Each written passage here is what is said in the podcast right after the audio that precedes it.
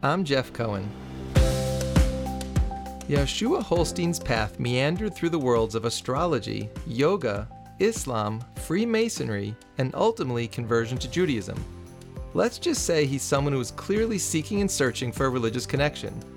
Let's hear how he found it. Yehoshua, welcome to Saturday to Shabbos. Hi, Jeff. Thanks for coming on your podcast. It's great to be here. And so I have to say, this is the first time I had a guest where just from the very first words I heard you say, I have a guess as to where you're from, but I, I'll let you say it to our listeners. They can hear it from you.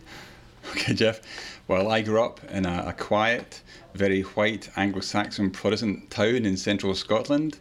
Uh, my mother's family were from the Gaelic speaking Western Highlands of Scotland. Uh, she grew up in the more puritanical form of Protestantism that had a special relationship with the Old Testament, even to this day. She says she prefers to read from the Old Testament and not the New. Uh, don't get me wrong, they're still bona fide Christians. They believe in, in all the Trinity and that, but uh, they just have a special respect, I think it is, for the Old Testament. Uh, my father was an elder in the Church of Scotland, so that was the environment I grew up in, very solid Protestant.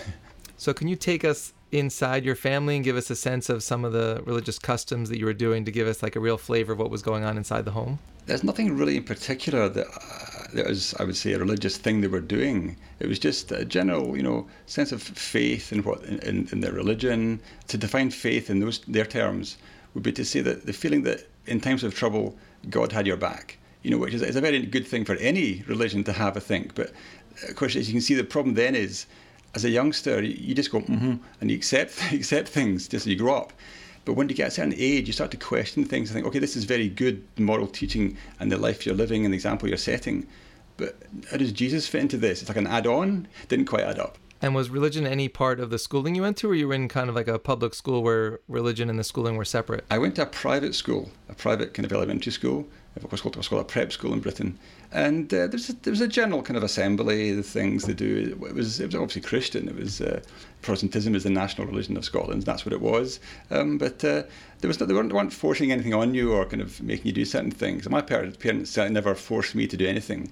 They kind of just set a good example and I think in the hope that eventually you would come round, that when you wanted to get married or start a family, then you would go back to the faith that you a youngster that you would be brought up in. So that was the feeling. But of course, that didn't work out for me in the, in the long run. so this is starting to come into focus when around 15 16 17 like where in your childhood do you start asking these questions and thinking about how you were raised versus maybe what you actually believe in definitely 15 16 jeff yeah for sure that was the age when i I, i'd gone past the, the younger sunday school period uh, the, the, faith was, you know, the, um, the Old Testament and New Testament is all the word, word of God. It's all presented in a very clear, straightforward way. I remember drawing pictures of Joseph in his multicoloured coat, or or the lion with bees making honey in the side from the Shimshon. This kind of thing was just presented to you, and that was it, with no no real agenda, I don't think. But 15 and 16, I started to question things. I'm, I'm more independent now. You know, you've you, you got to it's got to come from within yourself, and I just didn't feel it was relevant to my to who I was. It was kind of my parents didn't force me, and so you know, I kind of went off a little bit, you might say in the Christian sense, uh, but not not in a bad way, but just you know, not not so much involved with their church. That was all. All right, and just to be clear, Judaism is not part of the picture at this moment. You're questioning how you're raised, but you're not looking at Judaism as a possible answer. So, how are you starting to investigate and have your beliefs kind of come into focus about what you want to follow as you get older? Absolutely not Judaism. I didn't know a single Jew. Uh, we didn't live in an area with any Jews. There was nothing. It was either Protestantism or Catholicism. That was the sort of the two, the split. but I did definitely start to sort of want to have more relationship with God, even at that age. You know, I remember reading some literature from a born again Christian thing, obviously from America, and they were talking there about the relationship with, you know, with Yoshka, with Jesus and that. And I thought, oh, that sounds good, but I didn't know much about it. It was kind of, oh, yeah, it's interesting, but, you know, I was still young. Uh, and uh, it really started, things started to move when I went to university. That's really when things, you know, got independent from my parents' influence and uh, started to question things. That's when things really developed, I think. Where did you go to school? What were you studying? Like, what did you think you were going to be career wise at that point in your life? I think in high school I dreamed of being a doctor and then a dentist. I think by the end of school, my grades weren't going to get me into medical school, but I, I, went to university to do some, I think it was physiology degree or something, like life sciences. You know, it's very uh, kind of that's what Protestants did was the, the, the science subjects. I was that was my thing, um, but I'd enjoyed doing Latin. at my prep school, I did Latin at the age of 10, which had a great effect on me. I gained so much from that at university. When I got, when I got there, I remember cutting up uh, grains or cereal grains in an agar plate for some experiment. I'm thinking, oh my goodness, this is the most boring thing ever. I can't be doing this anymore.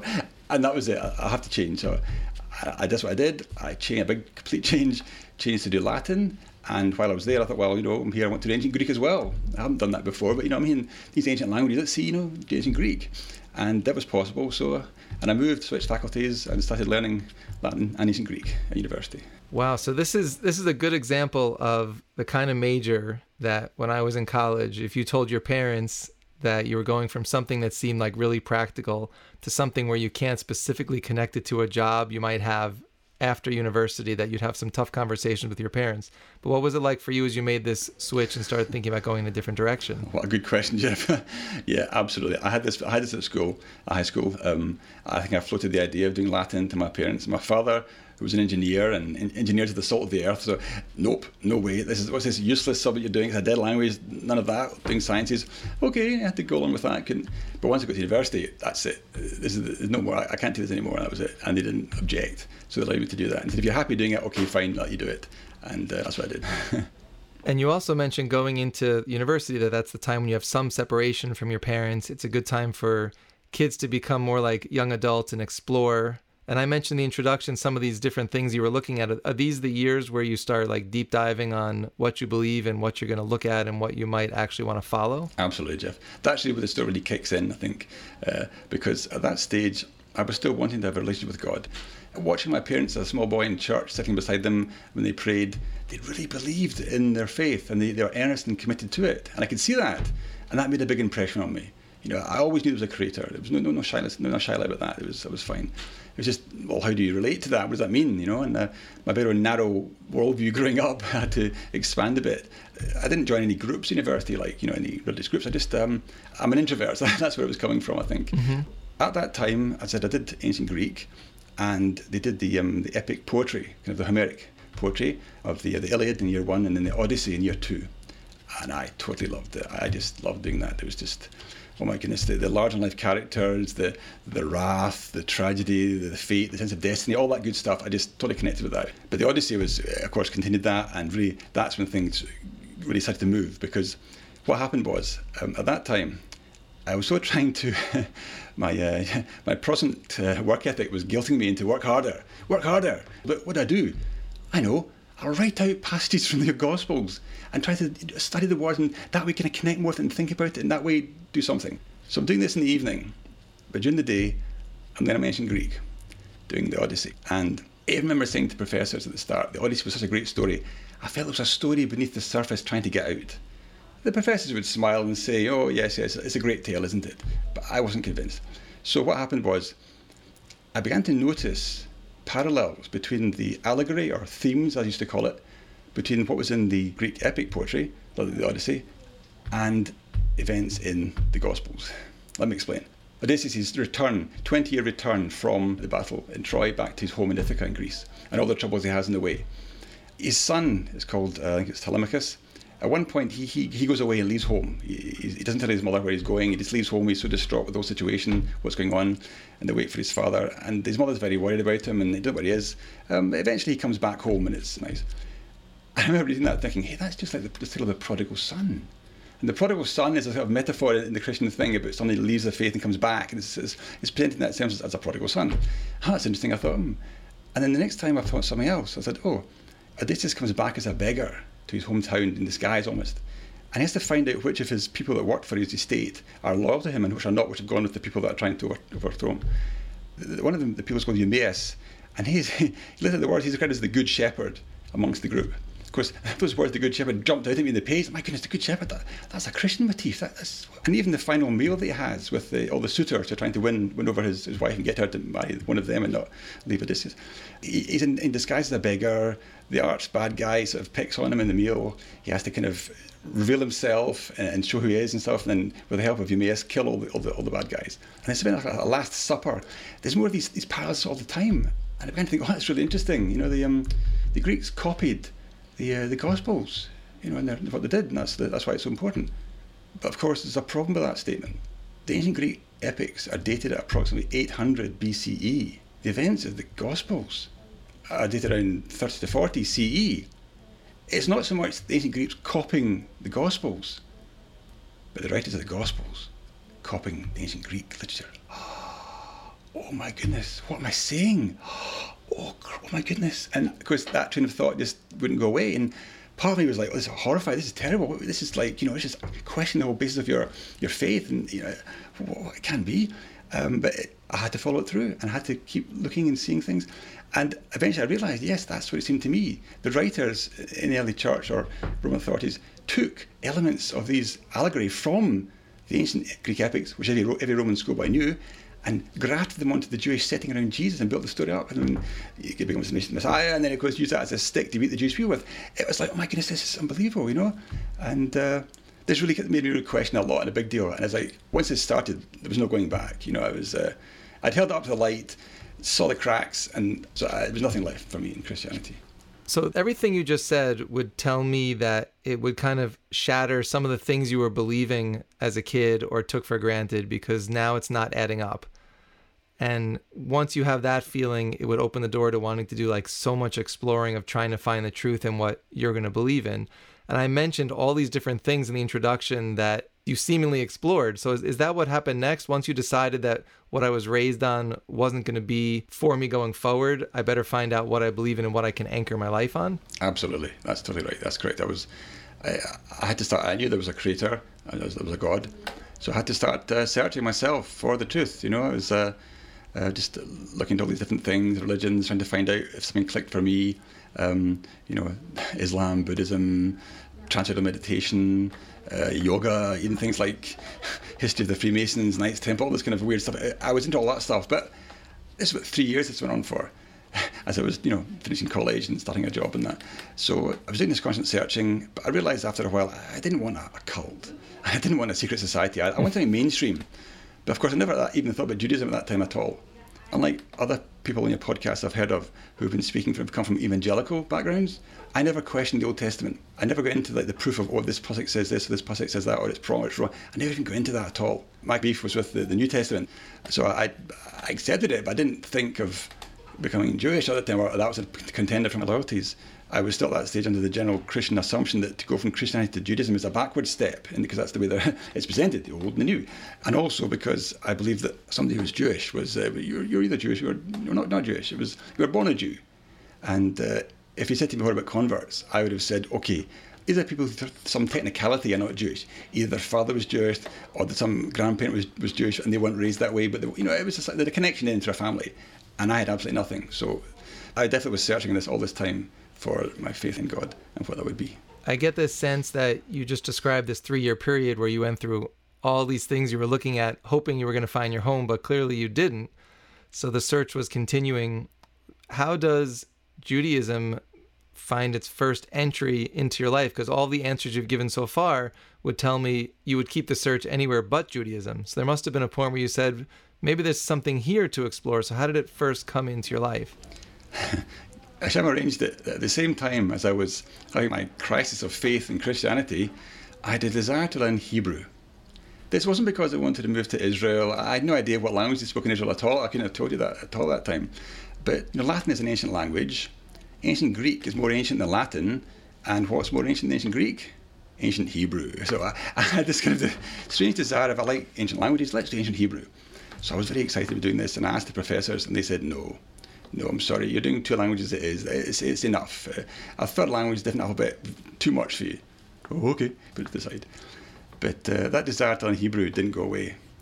And even after I left college, and actually until I was about 24 years old, and there are the times I still want to learn Hebrew. And there were no classes in this, so I had to teach myself. And I bought myself a little book and teach yourself biblical Hebrew. And I remember learning the alphabet and the, the, the vowel sounds. It was also interesting. I loved, you know, the, the sounds. And it's very hard, though, to learn it because I had no real justification of why I'm doing this. So I could start learning it, and then 10 minutes later, oh, this is too hard. I don't know about Tzeirei, a Cholam, I don't know the difference. And I put the book aside and leave it, and that was it. So I wouldn't bother. But I kept going back to that book the next day, next week, next month. And this went on for about two years. And then I'm thinking, wow, we should find out something about Judaism. Still nothing about conversion. That wasn't on the cards at all. But let's find out something about the religion. It's an interest. You know, this is obviously interesting, great history in that. So one of the first books I bought was about a man who, and his own return to his roots. And uh, in it, he had a few quotes, not many, from Rambam and Rabbi Schneerson. And reading those quotes, that was the absolute unbelievable. The raw energy. It was just, especially Rabbi Schneerson's, the, the, the words just totally lit inside of me. It was like a feeling of energy. I wanted to live my life, do things, get involved with things. I wanted to. Uh, it was like the whole fire was there. It was an amazing, amazing thing. And from that point on, I started this constant search for books and this and that, and, and into Israel and the CDs and all sorts of stuff I was buying and trying to find so many things that more about Judaism. I mean, I, I had so much self doubt. There's, there's, no way I'm going to become Jewish. But anyway, let's see where this goes and just keep finding it. Buying klezmer band stuff and Yiddish stuff in Israel, all sort of things I was into, finding out about it. And this went on for about a year. I thought, wait a minute, I'm going to go crazy here. I've got to do something about this. Still hadn't met a single Jew in my life. So the BBC, of all channels, had a documentary about the oldest purpose-built synagogue in Glasgow. It was in, and it was called the, uh, the Hebrew Congregation. Great. So I got the phone book out, got the number, and phoned them up. I didn't quite know what I was doing, but I've got to phone them. Phone them up. Uh, told them my story. Oh yes, man heard me. Very interesting. Okay, you want to speak to the warden of the shul? Oh, okay. Give me his number front of on the show again, start this kind of, I'm interested in what I do, and he hears me out and says, Oh, yes, um, you want to speak to Mr. Jacobs? Oh, okay, got Mr. Jacobs' number. Phone up Mr. Jacobs. He hears me out. Oh, you want to speak to Rabbi Rubin? Oh, wait a minute. okay, okay, so no problem. Phone up Rabbi Rubin. Of course, no answer. Got his voicemail. Left the message. Next day, no answer. Day after that, no answer. Day after that, no answer. End of the week, no answer. Oh, no, this is I was so worried at the time. I thought, oh, they probably think I'm some nut job and they, are going to call the police. Uh, I'm crazy. Uh, uh, this is totally off the chart. And I thought, oh, I can't phone him again. He'll definitely call the police then if I to do that. Um, I'll write a letter. So I wrote a letter to my synagogue, just saying the same thing, put it in the mail, of course waited, nothing happened. It might as well have gone into a black hole. The, the letter just, just seemed to disappear. But four months later, out of the blue, I got a letter back from him. Very interested to hear your, you know, your, what you've been feeling and stuff, and it seems quite genuine. I'd love to meet you. But you probably want to speak to Rabbi Weiss because he's the London based in representative in Glasgow and the person you'd be speaking to if you were to go ahead and do conversion anyway. Great. So I found, found that Rabbi Weiss and uh, spoke to him, arranged to meet him the next day in his house and uh, went to see him. I don't remember much of that first meeting. I, I, was so nervous. I think you know that that feeling when you go into from house with the kedusha in the air. You, and I walked into it. It was like, oh my goodness, I'm such an, an alien here. But um, he, he, ushered me into his drawing room, and remember he kept saying to me, "Slow down, slow down," because I was speaking very fast. And he, but the first thing he said to me was, "Do you feel like his dad moved to Israel?" I said, "No." He said, "Okay." So he gave me a book about how to be a righteous Gentile by Rabbi Clorfene, and said, "Read this. Come back in a month." And that was it. I left okay, so I read this, read this book, How to Be a Righteous Gentile, the, you know, B'nai Noach, all the seven mitzvahs and that, seemed very good. It wasn't quite. So I came back to him in a month's time and said it to him, you know, yes, it's not what I'm looking for. You know, I don't want to be a Shabbos guy. I, I, I'll come this far, I want to do mitzvahs and learn Torah, and, I, you know. So then it started a process of reading uh, other books, again, one once a month. Things like Rabbi Miller's books, you know, Behold the Nation, Rejoice the Youth, big, big books. It's really, they're fantastic. And I, I enjoyed this so much. And this went on for about eight or nine months learning, you know, uh, meeting him within his house, in his house, and and uh, asking him questions and things. And eventually, um, you know, I realised that I was pretty well coming close towards wanting to go through the conversion. So I asked the question, uh, and he said to me, "Well, about five to six years living as a lodger with a frum family in either Manchester or London." So I went away and thought about it, and came back and thought, "Yep, I want to do it. I want to do conversion." So, great. So he uh, got in touch with the Gerus department. They got a letter to me very quickly saying, I think it was Rabbi Simon was going to deal with my case. He was away just now, and get back in touch with in six weeks' time when he got back. And uh, had a meeting with my parents. I've always been very close to my mum and father, very close to them. You know, drive back at the end of the week, going for a, having a meal and talking to them and stuff. On this occasion, they knew I was serious about conversion, and uh, they said, "Look," my mother said, "Look, you, you don't know any other Jew apart from this one man in his home, and you're going to go to some, as they put it, a black hat community in Manchester, London, the doors are closed behind me, and that's it. They lose their son. And more than that, they said, my mother saying, You wouldn't be accepted. You've been baptized in the Church of Scotland. You're not going to be happy. It made sense. It, seemed like too much of a step for me at that time to do that. It was just, I'd never set foot in a shul, so it was just, I didn't know anyone in the community. And I took a step back. So, if I'm hearing you right, you're a guy who's searching and seeking, and as you come across these Jewish books, something like this flame is turned on like this is where I want to head. But it almost seems like it accelerated too fast, too many steps happening all at once that I guess through conversations with your parents and then just understanding like just how much change would be happening if you followed through with this is that what made you slow down and just kind of try to take this as baby steps as opposed to doing it all in the short term? Is that where your, your head was at at that point? I think so. I think because I was living my own, I didn't know any other Jewish people at all in a social way, not where I lived in Glasgow. And uh, this one rabbi was all the person I met who was Jewish. So you've read all these books and things, and it all sounds great, but that's fine to have an interest, but it doesn't mean to say you're going to uproot yourself and go and become actually Jewish. That's an entirely different thing.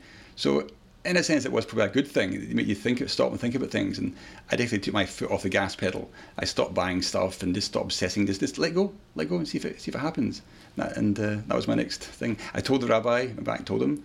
I, felt I was letting him down, but he seemed quite happy. Oh, great! You made a decision. That's really good. I'm gl- glad for you. Uh, you know, it's uh, that's good. Uh, wish you well. And nice to meet you. And cheerio. and that was it. So uh, I remember sitting in the car outside his house, and I was like, oh, what have I done? I kind of I betrayed myself. I was like, ah, oh, I totally forgotten all those good feelings, the energy, and all the you know the, the sense of almost familiarity and recognition, all that stuff. It just felt like common sense. Eh, eh, I felt so bad. I was like, oh, you know, but there's nothing else I could do at that stage. It just it seemed it seemed the most sensible route. What I was doing, just to say, look, take a step back and don't rush into things.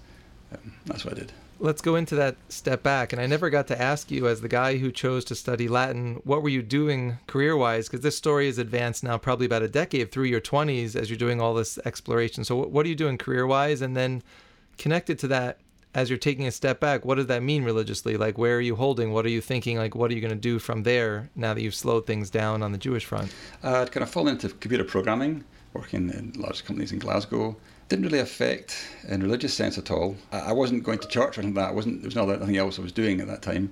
Just working and still being close to my parents. You know, in a sense, uh, they knew what I was what I was up to in that. So, I mean, I didn't I didn't jump into anything really.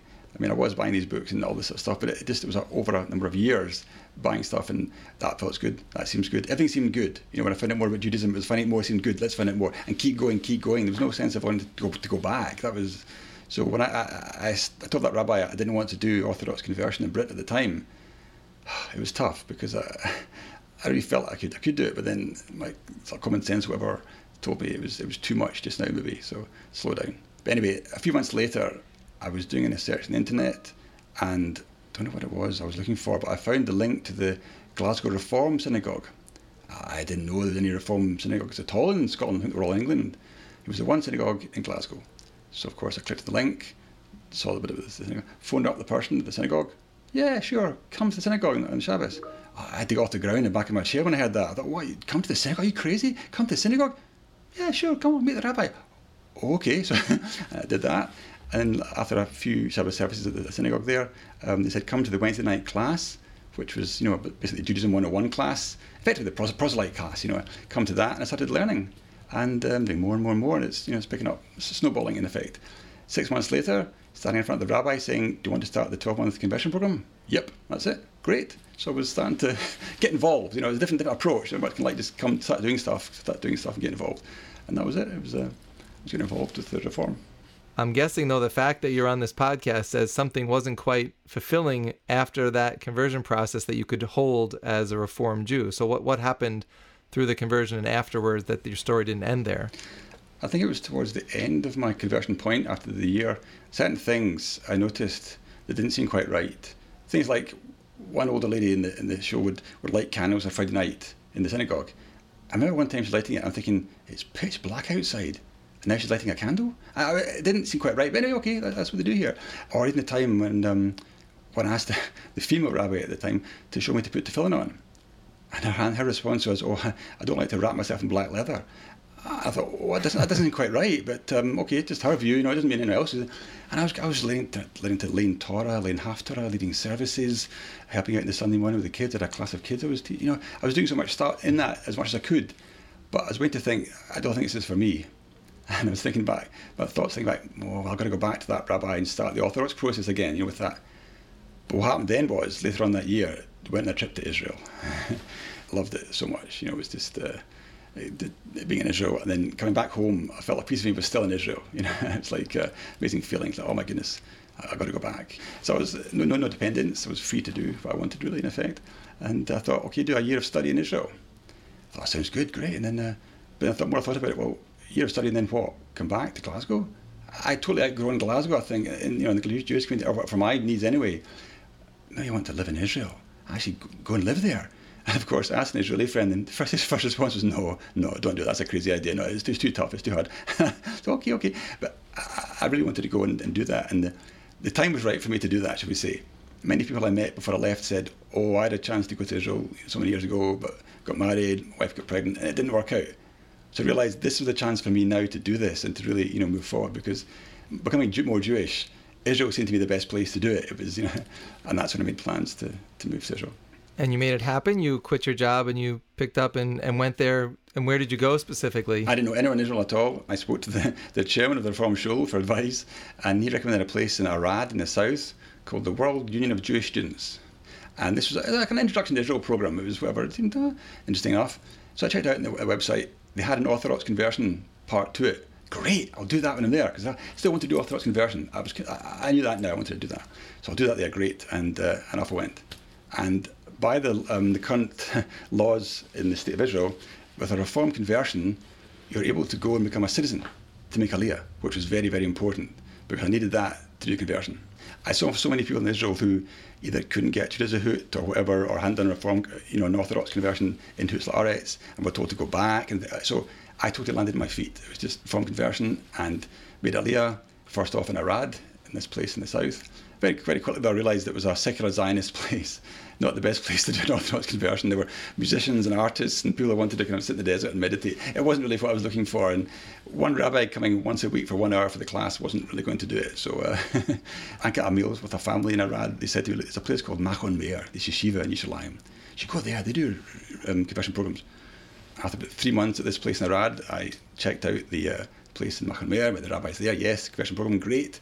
So I moved to. Machon Meir only lasted three weeks. because less than a year before, I'd come from being a professional with one apartment, car, member of the private golf club, to suddenly sharing bunk beds with 19 year olds. It wasn't, and I was 33, it wasn't, I saying, how long is this conversion process going to be? And they wouldn't tell me, of course. It depended entirely on your own. So, so I was like, oh, I can't be doing this. This is not, and I had to leave. But I met somebody there who'd done his conversion at. Because they do conversion programs. You volunteer, you work three days a week, and three days a week you have classes. Great. So I went to Kibbutz They checked out, yes, great. So straight to them. And it was a five month program. Um, the classes were pretty good. And it was working in the kibbutz, which I enjoyed. It was a good experience. You know, I didn't mind getting up early in the morning. That was very important. And just working. And I, I had so many great jobs when I was there, working in the kitchens or working for the handyman, uh, working in the, the, the refit, milking the cows, and finally the best job was working with the cheesemaker. It was that was great, hard work but really exciting, really fun. I enjoyed it. It was a good experience, and uh, completed my my rabbinate conversion with Kibbutz Shavni. Well, as I'm listening to your story, I'm thinking, what a remarkable change from the way you were living, where you were, the kind of job you had, the kind of people you were surrounded with. How did you have the the courage to really leave all that behind and go by yourself. Not even like, oh, me and a buddy are going to go do this and I have someone to lean on. You're really by yourself and you're even knowing enough about yourself to be in the wrong places a few times and keep searching until you get to something that feels right. Like, do you ever look back on where did you find that inner courage to make all these changes? I just felt to keep going. I mean, I, every stage I was at, there was something in it that was good that I took from it, you know. But then I realised I've got to move on. It wasn't. This wasn't my sort of final stopping point. So yeah, so Kibbutz Shadi was great. I remember I finished with them, the process of the rabbinate in Yerushalayim, and then I wanted to go and learn, keep learning. You know, I, just, uh, I wasn't going to stop. And uh, a person in the Open Ivri uh, at, the, at the kibbutz said to me, "There was a place good yeshiva called Hamivtar in near Efrat. Sounds really good, little English speaking, but great." So I went to that, English speaking place, beautiful countryside. Yeah, great, that's it. So I moved and uh, started learning for a year there. That was I wasn't really a beginner's yeshiva, people have learned before, but nevertheless, I just get stuck in and, you know, and uh, start learning my first cut of Gemara and that, and Halakha, was, was good. And then I got friendly with one of the guys in the kollel there who had been to Or Sameach. Most of the, the, people that came from uh, Chapelles. So I had good, good recommendations from this, this friend who went to Or Sameach. At that time, I went to do my driving license conversion test to convert my British driving license to Israeli one. And I remember going to Talpiot and what happens is you have an hour or so on 45 minutes with the instructor. Then you, drive, you go to the examination centre. He gets out, and the examiner gets in. And you have your test. So I, had, I was driving around, and he told me to pull over to the side of the road. And there was a man standing with a black hat and so on. I got in the back, and he got in the front of the car. And he's driving around. And then after a while, when he wasn't driving, and I was speaking to him, I realised this was the guy my friend was talking about. This great Bal Musa, this guy, Rav Siegel. So both took the test, and they don't tell you if you pass the test in Israel. So you have to phone it with her and find out. So that was my first connection was with this rabbi, you know, in that, that situation. And I knew then that Or Sameach was the place for me where I was going to go. And if I'm following your story, you're now, I guess, in early mid 30s. You're clearly doing a lot of learning. What's the master plan? You you want to stay and settle in Israel and meet someone there and have a family there? Is that where your mind is at? And what are your parents thinking? Last we discussed them, they were helping you slow down this process, but now clearly things have accelerated again. Yes, yes. I mean, I didn't cut off with them my three years with the Reform community, um, they would come and see me and things. And even before I left for Israel, I had an adult bar mitzvah, and they, they were invited to come to the show, and they got you know nice, nicely received. And so they, I kind of brought them with me. You know, that was the thing. In my years in Israel too, every six months or so, I would fly back and see them for a you know a break time to see them. And so I was also very close to them, and they were interested to hear I was getting on and stuff. There was no no problem, um, and uh, just keep doing what I'm doing. I seem to be happy. Uh, as you said, I was 33 when I came to Israel. And now when I went to Or I was about 35, the Alter Bocher. Um, I mean, love to, yeah, love to meet someone, but, you know, just taking it as it comes, and it's, learning more, it's, it's really good. And When I got to Or the rabbi there said to me that um, some reason I, I think I wanted to become Sephardi when I was in a, frat. I got friendly with one of the Sephardi guys in the kollel. We were discussing all Sephardi halakha and stuff, and I, I wanted to become Sephardi, but I realised the shows I went to on Shabbos, if I went to the Moroccan shows, it was very nice to see it, but I didn't usually get an aliyah. Whereas if I went to the small Ashkenaz or Sfard I usually get an aliyah of some sort, you know, Pesicha or Hagbah.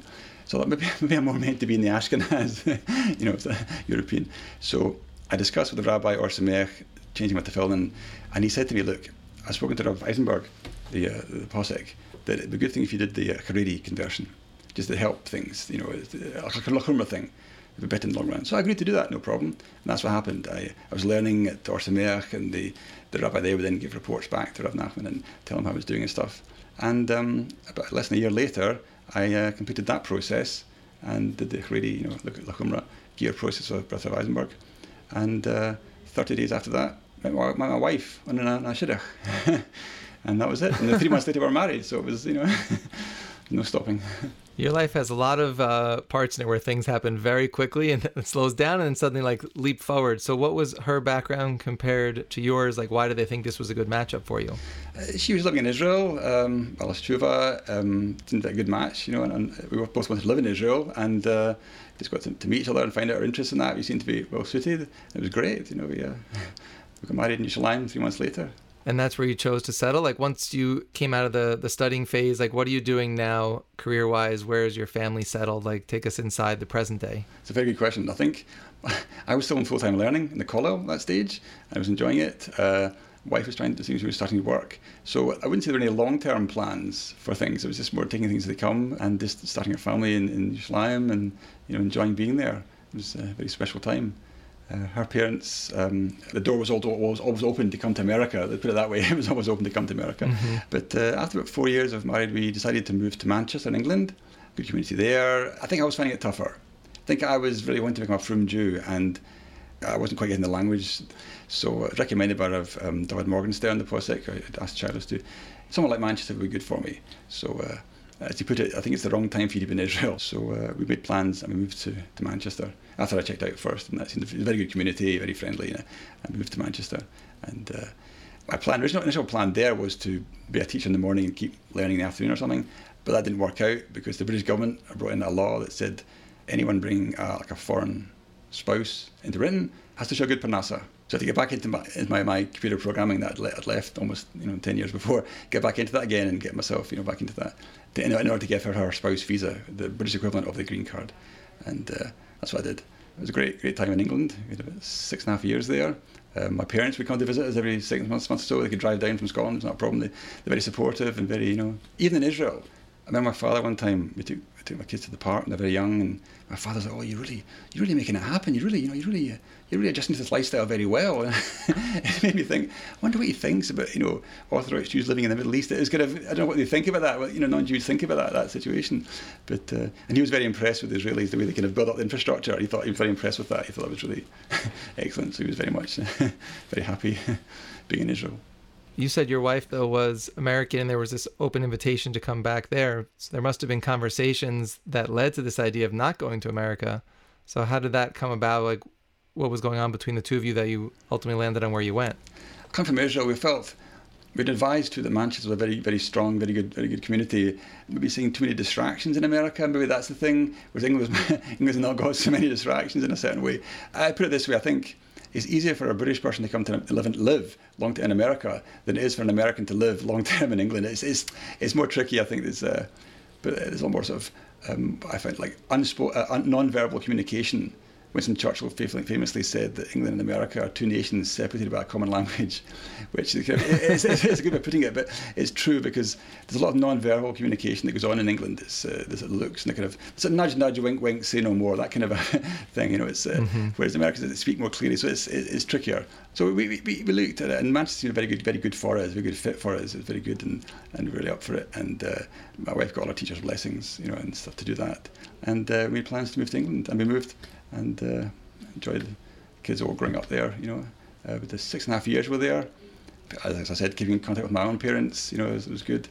But then we realised we wanted to be closer to my wife's parents. They're getting older and stuff, and we'd had good things about Cleveland in Ohio for many years, and people, and so we went to look at America. I got a chance to come and visit in 2018.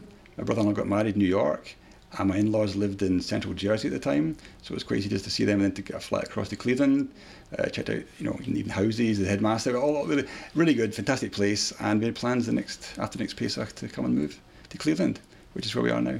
What an unbelievable journey, like all around the world trying to find your home. So, how do you feel when you reflect back on the questions you were asking in those teen years?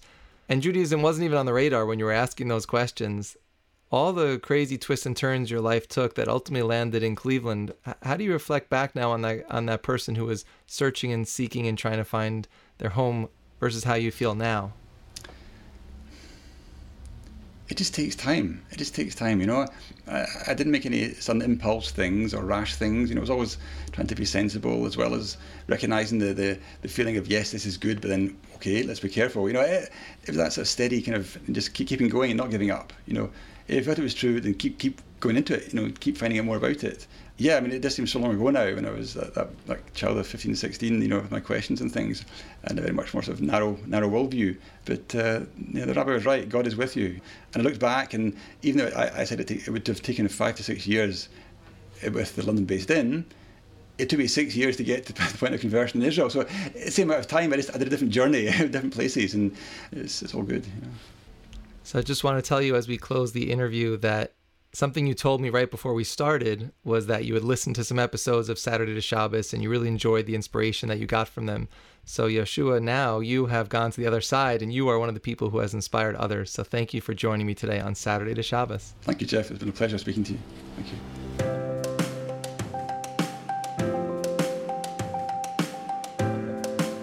Saturday to Shabbos is produced by Gary Wallach. Our theme music is by Paul Uden. To learn more about us, please visit tachlismedia.com. That's T A C H L I S media.com. Tell us what you think about what you've heard, or suggest a story we should know about by emailing Shabbos at tachlismedia.com.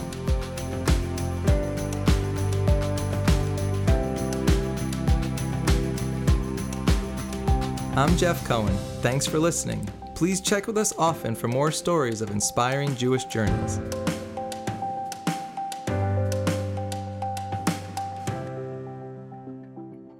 Saturday to Shabbos is a Tachlis Media podcast.